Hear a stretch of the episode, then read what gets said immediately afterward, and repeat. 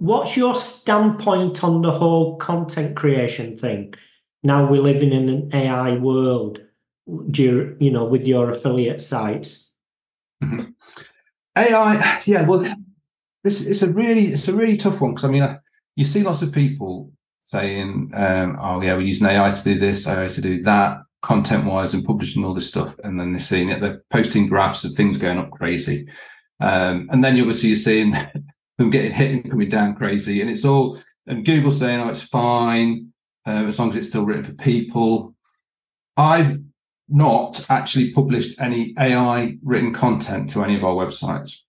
Now that's not to say ai can't be used. We do use ai within keywords people use to do analysis of keywords and to do clustering of keywords um, and to do content briefs. So I found AI is really good for um, yeah content brief for doing research that kind of thing.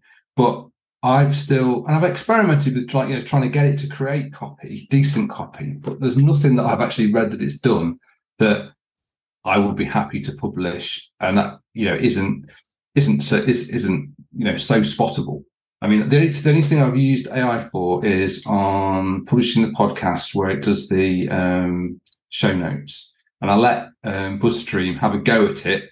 And I often edit it a little bit. Sometimes I leave it pretty much as is.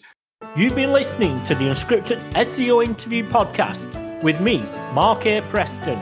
Join us next time as I interview more top SEO professionals.